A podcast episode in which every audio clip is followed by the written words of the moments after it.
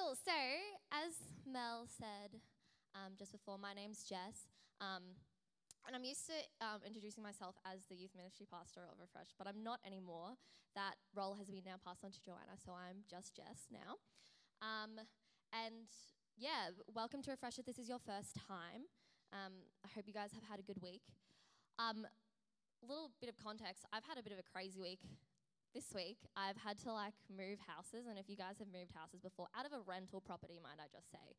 And if you've ever done that before, it's um, a pain in the bum, and it was just crazy week.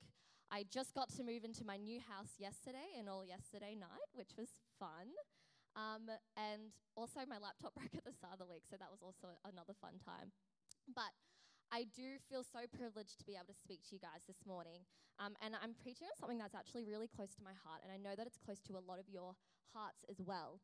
Um, and if you haven't been here over the past few weeks, we've been talking about the core values um, of our church community here at Refresh. Um, and we were privileged to have Gus speak to us on the first week, um, and he spoke to us about acts of kindness um, and how we can be the hands and feet of Jesus in our community. And then we had Sharon preach to us the next week, um, and she spoke to us about um, the importance of small groups and learning to do life together um, as we are a family here, um, and just the importance and the power of being able to do life together outside of Saturday mornings as well as on Saturday mornings.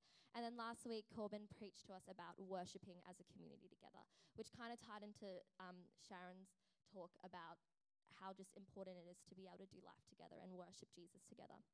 And I have the privilege of speaking about um, mentoring and growing young. And in other words, growing the next generation to take over our positions once we are gone. Sorry, I'm just going to move this. To take over our positions in the church once we are gone.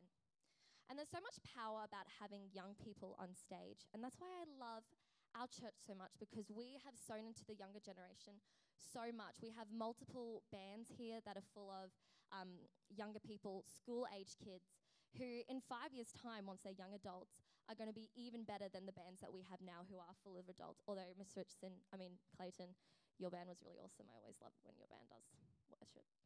Um, anyway, our church including me, because I guess I am still in the younger kind of age group. Um, and I feel it, and I know a lot of you probably feel it, but like I crave one on one mentoring from someone who's in an older generation who has gone before me and done it all before me. And you know, the pastor can't mentor everyone as much as I'm sure you'd like to, Sean. um, and he, he can't make disciples of everyone. And that's why um, what we do here is a family thing. We do it as a team. And it's a necessary thing to advance the kingdom of God. So, why we're doing it is because Jesus tells us to. Next. Okay, I'm just going to tell you to do it. If you want to go to the next slide, Clayton. Thank you. Jesus literally tells us in the Bible to create disciples. In Matthew 28 19, 20, if you want to grab your phones out of your Bibles or look on the screen, Jesus says, Therefore, go and make disciples. And I just want you to note that he doesn't say, Go and convert people to Christ and then just leave them where they're at. He says, Go and make disciples. Stay with them, walk with them, baptizing them in the name of the Father and the Son and the Holy Spirit, and teaching them to obey everything I have commanded you. Jesus literally asks us to make disciples, each and every one of us. He calls us to understand and to remember that the kingdom of God is about people and that we are here not to build our own kingdoms, but we're here to bring the kingdom of God into other people's lives and to invest in them. I think a common misconception that people have about mentoring, and the reason why probably a lot of us don't feel like we're doing it or don't want to do it, um, is because they feel like we feel like we don't have anything to offer the next generation. Um, and some don't grasp hold of this opportunity because they themselves have never been mentored or trained or taught.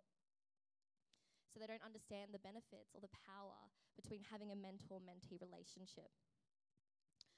Um, and if you're one of those people who probably resonate with one of those, um, I really hope that today I try and um, that I break some of those mindsets and that you do really see the beauty in this relationship.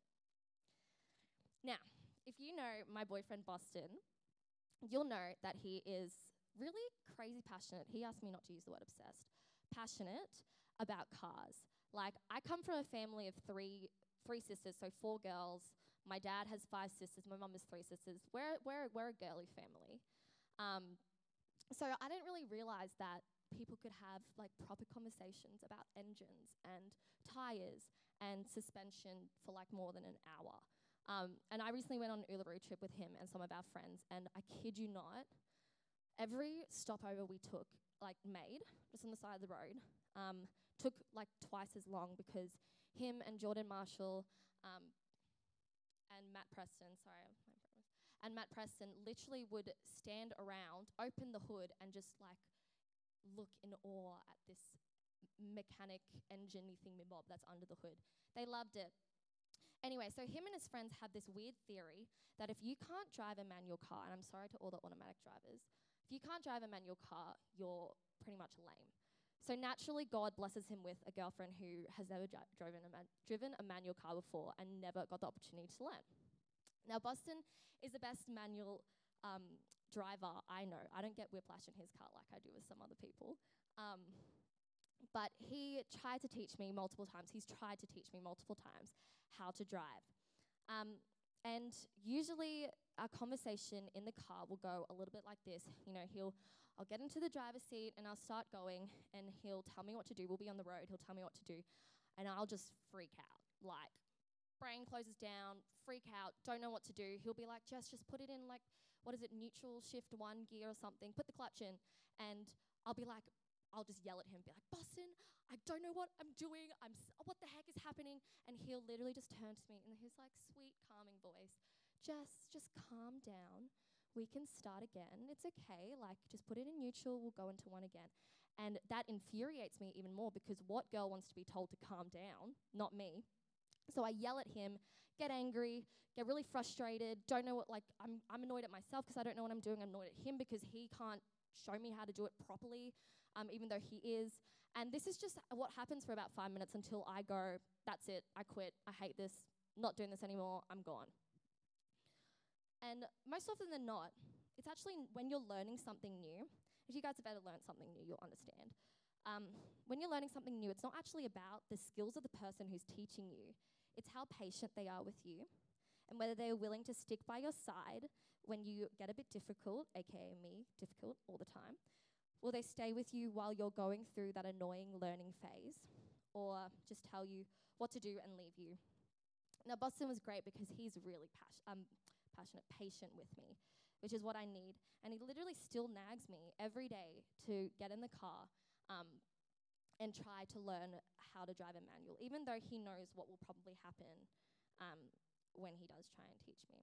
And he he knows the benefits that I will that I will benefit from it once I learn. Um, and he knows that I will get it one day, and I know that I'll get it one day. But it's just like this journey, okay? And it's sticking with it and being patient and making mistakes and keeping going. And this is really this is really similar to our mentoring. Um, this is really similar to mentoring someone spiritually. You could be the best spokesperson in the world. You could be great at leading a team and know what to do logically behind the scenes. But if you are not personal and aren't willing to stick with people who constantly mess up, we know we're, we're humans. We will constantly mess up and we will make mistakes. But if you're not willing to stick with them by all of that, you will miss out on being a part of some of the greatest leaders of all time's journey. All of us are qualified in this room to mentor. It's whether we want to put in the effort. That's the question. And, you know, we're lucky enough. Obviously, I'm not super advanced and don't have heaps of experience, um, but we're lucky enough to have someone who does, and that's Jesus. And he's a perfect example to help us understand who to mentor. Um, and today we're going to dive into the relationship between him and Peter. If you just want to go to the next slide. Um, relationship between him and Simon Peter. Um, so, who was Jesus? I mean, who was Peter out Simon, because that's Simon's name before Jesus met him. Who was Simon before he met Jesus? So, he starts this journey, um, they start this journey together in Matthew chapter 4, where we see Jesus calling him and his younger brother, think he was a younger brother, um, c- to cast their nets into the lake. And this is where they start this whole journey. And then he says, Come and follow me. I don't know if you guys have researched much into Peter, but he was a fisherman by trade. Um, and if you read the Gospels, you'll find that he's actually quite impulsive and his flaws were quite obvious. Um, and he was definitely driven by his feelings, which, which I resonate by because I also am driven by my feelings. Um, a fisherman back then was pretty much like a man's man. He was stereotypically a hard worker. Like, let me just paint the picture for you. You know, built for hard physical labor. You know, he's probably quite rough and masculine, um, maybe not educated. Um, so they just go back to what their fathers, like their fathers trade and follow in the footsteps. Usually they're like quite unafraid of people and the sea. Um, and honestly, like language on the boat probably wasn't great. And I like to think um, that they were the, the tradies of that time back then. Um, you know, built for hard labor, pretty much. And I think this is so beautiful because Jesus literally went out and sought after just ordinary people who others like you and me would not take two glances at. He didn't go for the stereotypical leader, he looked for the ordinary people. Jesus knew that everyone needed a mentor, not just the cool people who seem like they can talk on stage or sing and all that. Everyone needs a mentor, you and me. There's something very powerful about starting with someone who doesn't even see the qualities in themselves that you see. And you know, even in this room, there are so many incredible skills and qualities to build the kingdom and make this world a whole lot better. Um, sometimes we just don't recognize it in ourselves. So when Jesus called Peter um, and said, Come follow me, he didn't give him a list of things to start changing about himself to make him into the certain disciple that he wanted straight away. He just said, Follow me. He took them as they were, rough and willing. The only thing that Jesus did change was his name, which I'll speak about later. Um, I think a really important step in mentoring and what Jesus showed us is it's letting them walk beside you as they are, or even doing that next step further and walking beside them um, as they were, as they are. And this is something that Jesus recently pulled out of me.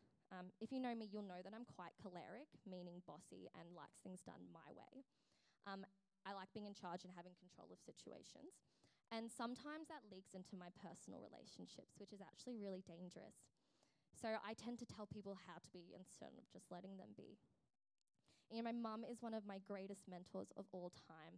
Um, I love her relationship with Jesus. She's the most beautiful woman that I've ever met. The way that she speaks about him literally gets me excited to read my Bible and to be in a relationship with him. And we had this conversation the other day that led to me having a revelation um, while I was driving with um, driving in the car. And she told me how she was in the stage of life where she every single morning would get up and she would ask the Holy Spirit to come and to reveal to her the wickedness in her heart. So I thought, oh, awesome, let me try that. Um, careful what you pray for, guys. And so I tried it and I found some things that I really hated about myself um, that I wasn't happy about. You know, who I was, my human tendencies, it really broke my heart. Um, and something that Jesus like just nailed into me was he wanted us to love people as they are. And it seems like such a simple thing. Um, but I feel because some of us, like me, like to control situations, we pass over the fact that when you try and control someone or tell them how to be, it isn't letting them be how they are that isn't loving people as they are. And let's be a little bit real here because you guys are like my second family. Um, my beautiful little sister um, is going through a really rough time at the moment. Um, and she, I guess, is just falling into worldly things like most 18 year olds do. Um, and for a long time, I didn't know how to handle it, and my family didn't know how to handle it. And as the older sister, I look back at how I treated her and what I said to her. And I should have been someone who she could have trusted. And I wish that I was someone that she could look up to and run to. And that's a big thing. I wish I was someone that she could run to um, when she needed help. And you know what? I broke her heart many times. The words I said, the actions that I did, being all high on my high stool as a Christian. Because I was trying to make her into someone she didn't know how to be. And our relationship is still on the mend because of the stuff that I said to her. And this is something that I'm still learning, and I'm sure you guys are still learning this as well. When you mentor someone, or you are a, a person that someone looks up to, when you speak out against something that they're doing, you open your mouth and you start like, you're doing this, you shouldn't do this, you tell them your opinion without them asking, you're probably undoing something that the Holy Spirit is trying to do in their life already. You know, the Holy Spirit, it's his job to transform hearts, transform hearts, and the Holy Spirit will start disturbing their shalom, which is their peace. And when that happens and when the questions start rolling in, as someone that they look up to and trust, you'll be there to answer their questions and to point them back to Jesus. And that was something that I never realized and I didn't know for a long time. I wish I knew it back then when she started this whole journey. You know, it's not our heart to transform, uh, it's not our job to transform the heart of others. As humans, we take on that responsibility when we shouldn't. That's the Holy Spirit's job. And all we do, all we need to do is pray for them because spiritual spiritual things like that need spiritual remedies. So we can pray for them, and all we need to do is stand beside them, help them learn and grow and understand the season that they're going to um, going through, and point them towards Jesus. If you just want to go to the next slide. So who was Peter when he was with Jesus? So now he knows him and he's following Jesus. And something that's really funny is Peter didn't change automatically when he met Jesus. In church, I think some of us believe that putting, you know, our hand up for an altar call or accepting Jesus into our lives, that that's it. And we think just because someone says they love Jesus, that they're perfect and fine, and that couldn't be f- more like further away from the truth. It doesn't work like that. It's it's like signing up. Well, I tried to be cool and use like a basketball metaphor.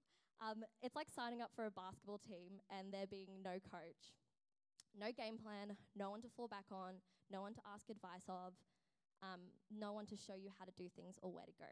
It just doesn't work like that. You need someone to help you through the journey. It's an ongoing journey and battle. And even when it comes to Jesus, we will run away and hide from him and go against his word. But he still draws near to us to give us that opportunity to come close to Him. And He's a perfect, exa- a perfect example of forgiveness and patience. So, anyway, Jesus calls Simon to follow Him and changes his name from Simon to Peter, which means rock. And usually, when you think of a rock, you think stable, sturdy, unmovable, level headed, all that stuff. This couldn't, like, this is not what Peter was at all. because Jesus saw something in Peter that Peter would never see in himself, he got the opportunity to name him that and thus starting their journey together. Jesus, um, Jesus started calling out of Peter the strength from the beginning. And there's a difference between standing back and watching someone and seeing that they have potential to do something and maybe throwing them into a role. And then there's speaking something over their life, naming what you see and sowing that seed. It's really powerful. When I was in 10th grade, um, I used to go to a church called C3, um, which was a Sunday Pentecostal church. And I got into, that's when I got into youth leadership. And my incredible youth pastor, her name is Faye, um, she did this for me. And I kind of knew what leadership was because I was captain of a lot of my futsal teams and soccer teams, and I was middle school leader here um, in grade nine. So I knew what it meant to be a leader.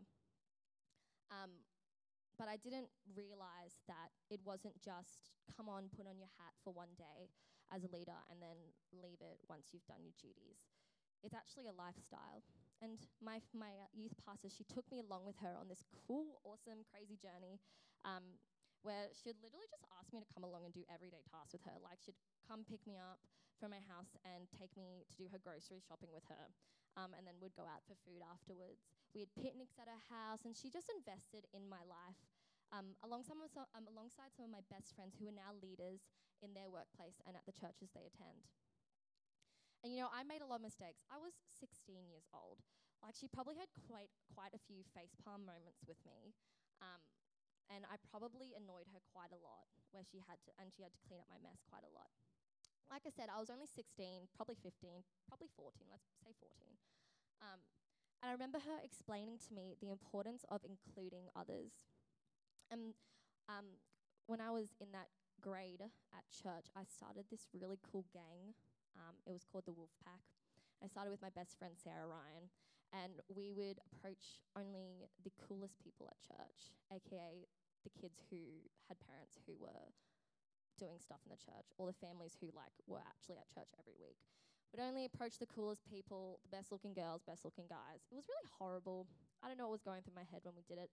Um, and we stopped hanging out with other people because we were just so obsessed with this like wolf pack, yeah, yeah, the gang, um, and this whole like stigma around having a tight knit group of people who that was only for the people that we liked. Um, and we didn't realize at the time that it was actually really poisoning our youth group and our youth ministry. Um, people felt left out and forgotten. I don't know if you felt that before, but it sucks. It really sucks. Um, and instead of yelling at us, which honestly I would have taken, I would have just taken me aside and yelled at me. Um, but sh- instead of yelling at us, she came up beside us and she guided us away from this exclusive group mentality. She helped me realize how to, um, how it was making other people feel um, without making us feel like the enemy. But of course, we felt guilty um, because that was the Holy Spirit in us um, working as our conscience, telling us that it was actually wrong what we were doing. She did life with me. She taught me, like I kept on, like I kept on saying, she taught me to be a leader in my own friendship circles, to use my influence for good and not bad. Um, and she used to tell me all the time things like, Jess, you're influential. Jess, you'll lead people to Christ. Um, and she spoke that over my life. And I'm so grateful for her faith in me because I wouldn't be where I am today without that. We go back to the story of Peter and Jesus, and we see Peter messes up so many times. Like, I feel like he's the disciple that we all know messes up heaps. Um, he stopped believing in Jesus' power when he walked on water and he began to sink, even though he had seen Jesus do countless of miracles. Um, he hurt the high priest's servant's ear in the Garden of Gethsemane um, in John 18 um, when the soldiers came to take Jesus away. And just a little side note I didn't know this um, until I was talking to my mum about it. Um, but he probably just wasn't any servant because we just think he was just another soldier or sergeant, servant. But he was the high priest servant. So he wasn't any just old run of the mill bloke. He was like still in a high position and he, was probably training or learning to become a priest in the temple. Um, and I feel like um, there's research saying that Peter sliced off his right ear because you can't be disform, um, disformed. What word did I use? Um, can't be disformed when you want to be a priest in the temple. So by cutting off the ear, he was pretty much saying, You can't become a priest. It was quite a malicious act of him. He was ruining someone else's life because they were taking Jesus away from him. Um, and obviously, he was in a moment where he was scared and angry um, as they were taking Jesus away. But it was quite a mean thing to do, and that kind of just shows how angry he could become. And he done messed up. Um, and Jesus then picked up the severed ear and put it back on the servant's um, face. But the big one that everyone always talks about is the denial. And that's one that we all kind of know about when Jesus told Peter that he would deny him, um, and then Peter did. And if you just want to go to the next slide, I will read it to you. If you guys want to grab out your Bibles, it's in Luke 22 54 onwards. And it says, Then they seized him and led him away, bringing him into the high priest's house. And Peter was following at a distance. And when they had kindled a fire in the middle of the courtyard and sat down together, Peter sat down among them. Then a servant girl, seeing him as he sat in the light, and looking closely at him, said, This man was also with him. But he denied it, saying, Woman, I do not know him. Next slide. And a little later, someone else saw him and said, You are also one of them. And Peter said to him, Man, I am not. Like, pretty generic. Man, I am not. And after an interval of about an hour, still another one said, Certainly this man was also with him, for he too is a Galilean. But Peter said, Man, I do not know what you are talking about. And immediately, while he was still speaking, the rooster crowed. And the Lord turned to him, and the Lord turned and looked at Peter, like looked him in the eye. And Peter remembered the saying of the Lord, how he had said to him, Before the rooster crows today, you will deny me three times. And he went out and wept bitterly. Like, that's just so rough. And the bit that gets me is when Jesus, like, turns to him and just looks at him after he did this horrible thing. And he just knew he did something wrong. It's like when your dog does something wrong and he just, like, kind of hangs his head. And you just know. I can't imagine the emotions in Jesus' eyes then. Um, but once Peter den- denied Jesus, it was almost like something in him died. He was no longer that rock that Jesus called out of him. He was like sand, not strong in faith. So he went outside and wept bitterly. And I don't know if you've ever done this before, but when you hurt someone that you love, it hurts. It's like another kind of hurt. And I can just imagine him crying out, um, crying out, you know, in pain and in sorrow. When you do something shameful, and I want to, if you just want to go to the next slide. When you do something shameful, you tend to run back to your old ways of life. Even if in the end result, um, even if the end result came to pass, the thing that you wanted to happen, it's the guilt that you feel and the shame about the mistake you made um, that turns you back. And I can imagine Peter just feeling so many mixed emotions, you know, um, as the story goes on, as Jesus um, rises again and reveals himself to the disciples. I can imagine him feeling like excited um, about Jesus being alive yet once like realizing that he had denied him and then feeling that black cloud of guilt again um, guilt again. And it says in john 21 after this jesus revealed um, after this jesus revealed himself to the disciples by the sea. And he revealed himself in this way. All the disciples were on a boat together well all together. And simon peter says guys i'm going to go out and fish and they all said, Okay, we'll go with you. And then that night they caught nothing. But Peter, I want you to know, Peter went back to fishing. He returned to his old ways. He went back to do what Jesus called him out of doing originally. He was to be a fisher of men, not a fisher of fish. And that's what we do. We return to what's comfortable. And that's something, um, that's something that we tend to do when we're ashamed. And it's not like he hadn't seen Jesus yet. This was the third time that Jesus revealed himself to the disciples in different ways. So Peter knew Jesus was alive, but again, it doesn't get rid of that guilt that we feel when we do something. Peter messed up big time.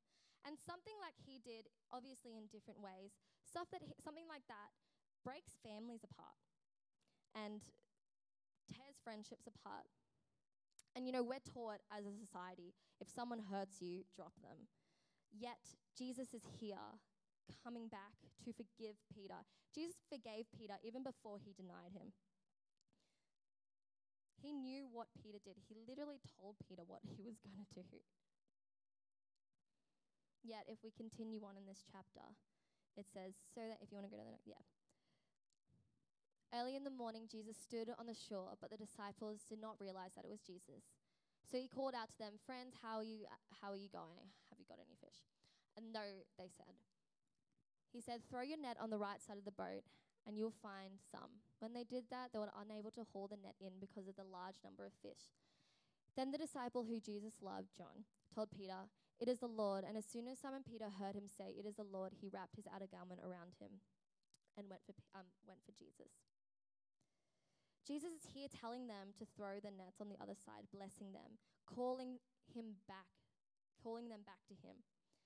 And I encourage you to read the rest of the story because it leads to this beautiful moment where Jesus reaches out to the wounded, hurt, and ashamed friend, Peter. And Jesus went and spoke to him first, asking him whether Peter loves Jesus, whether Peter loves him.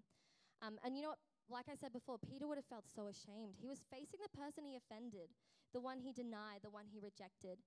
And Jesus didn't ask him for an apology. He didn't look at him and said and say, "I told you so, Peter."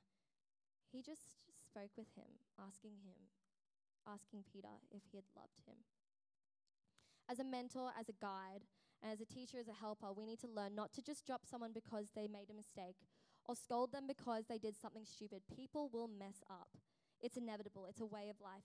Even when you think you're making progress with someone or something, something's going to come and set you back. It's what you do after the mess, the mess up, that will alter the course of their existence. You know, if P- um, Jesus had just left Peter to start back in his old ways, he wouldn't have been this great apostle Peter that we um, know now who pretty much started the early church. We need to be able to forgive the way Jesus forgave us. Forgiveness, I like to say, is an official, unofficial fruit of the Spirit. If you want to go to the next slide. So, who was Peter once Jesus ascended into heaven? And this is really cool because after Jesus restored him, and it wasn't until he had he went back to heaven to be with God that Peter almost fully leapt into his potential as a disciple. And on the day of Pentecost, when the Holy Spirit made known his presence in the disciples, Peter, for the first time, stood up among his brothers and spoke with boldness and conviction to the crowds of thousands, bringing them the good news of Jesus and also convicting um, and converting a lot of them to the cause of Jesus.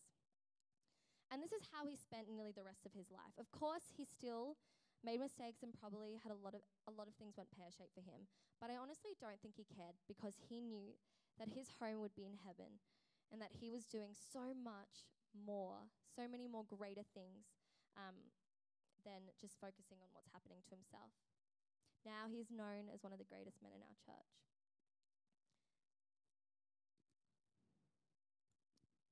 Peter was better, might I just say, after Jesus left. Praise God for the Holy Spirit because, if you want to go to the next slide, because Jesus left the Holy Spirit for us as a helper and le- um, as a helper and left the Holy Spirit for Peter and the disciples. It says in John 14, Very truly I tell you, whoever believes in me will do the work I have been doing, and they will do even greater things than these, because I am going to be with the Father. John 16, Nevertheless, I tell you the truth, it is your advantage that I go away. For if I do not go away, the Helper will not come to you, but I will go. But if I go, I will send him to you. So Jesus left this incredible gift for us, the Holy Spirit. Um, to help us with life, to help to be our conscious as we go through life, and to stir our peace when we're doing things wrong.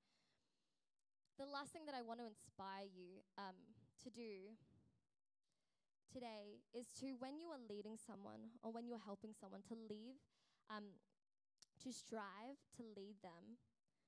So when you leave them, they are better than you. I want you, in, I want to inspire you to do this, yeah, to lead the next generation. So when we leave, not only would they understand and utilize the Holy Spirit, but we need to strive to leave them better than us, more equipped, spirit filled, and passionate about the bride of Christ. We need to leave them with experiences, um, with experience, full stop, and show them how to be patient so when it's their turn to mentor, they will be better than us. And through that, we will naturally be rewarded and blessed mutually as well because we're investing in others' life. I just wanted to finish off by saying that this relationship between Jesus and Peter is a relationship that he also wants to have with us. Jesus loves us like the way he loved Peter, and he forgives us and He stands by us and He extends His grace to us. No one in this room will ever be too far gone. You know, His mercy will always triumph over justice.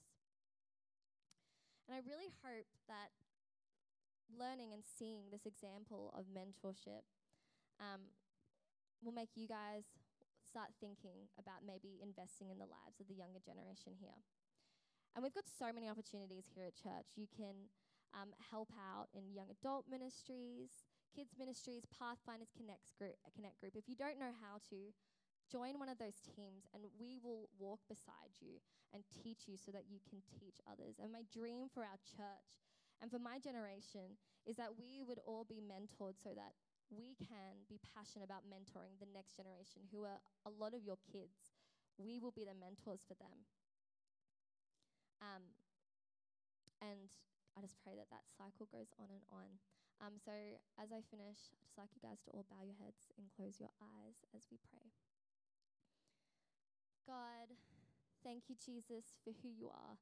Um, and for what you're doing in our lives right now, what you've done and what you will be doing. We love you so much, God, and I just want to thank you for this opportunity to come to church um, and to learn about you and to learn about the relationships that you had while you were on earth.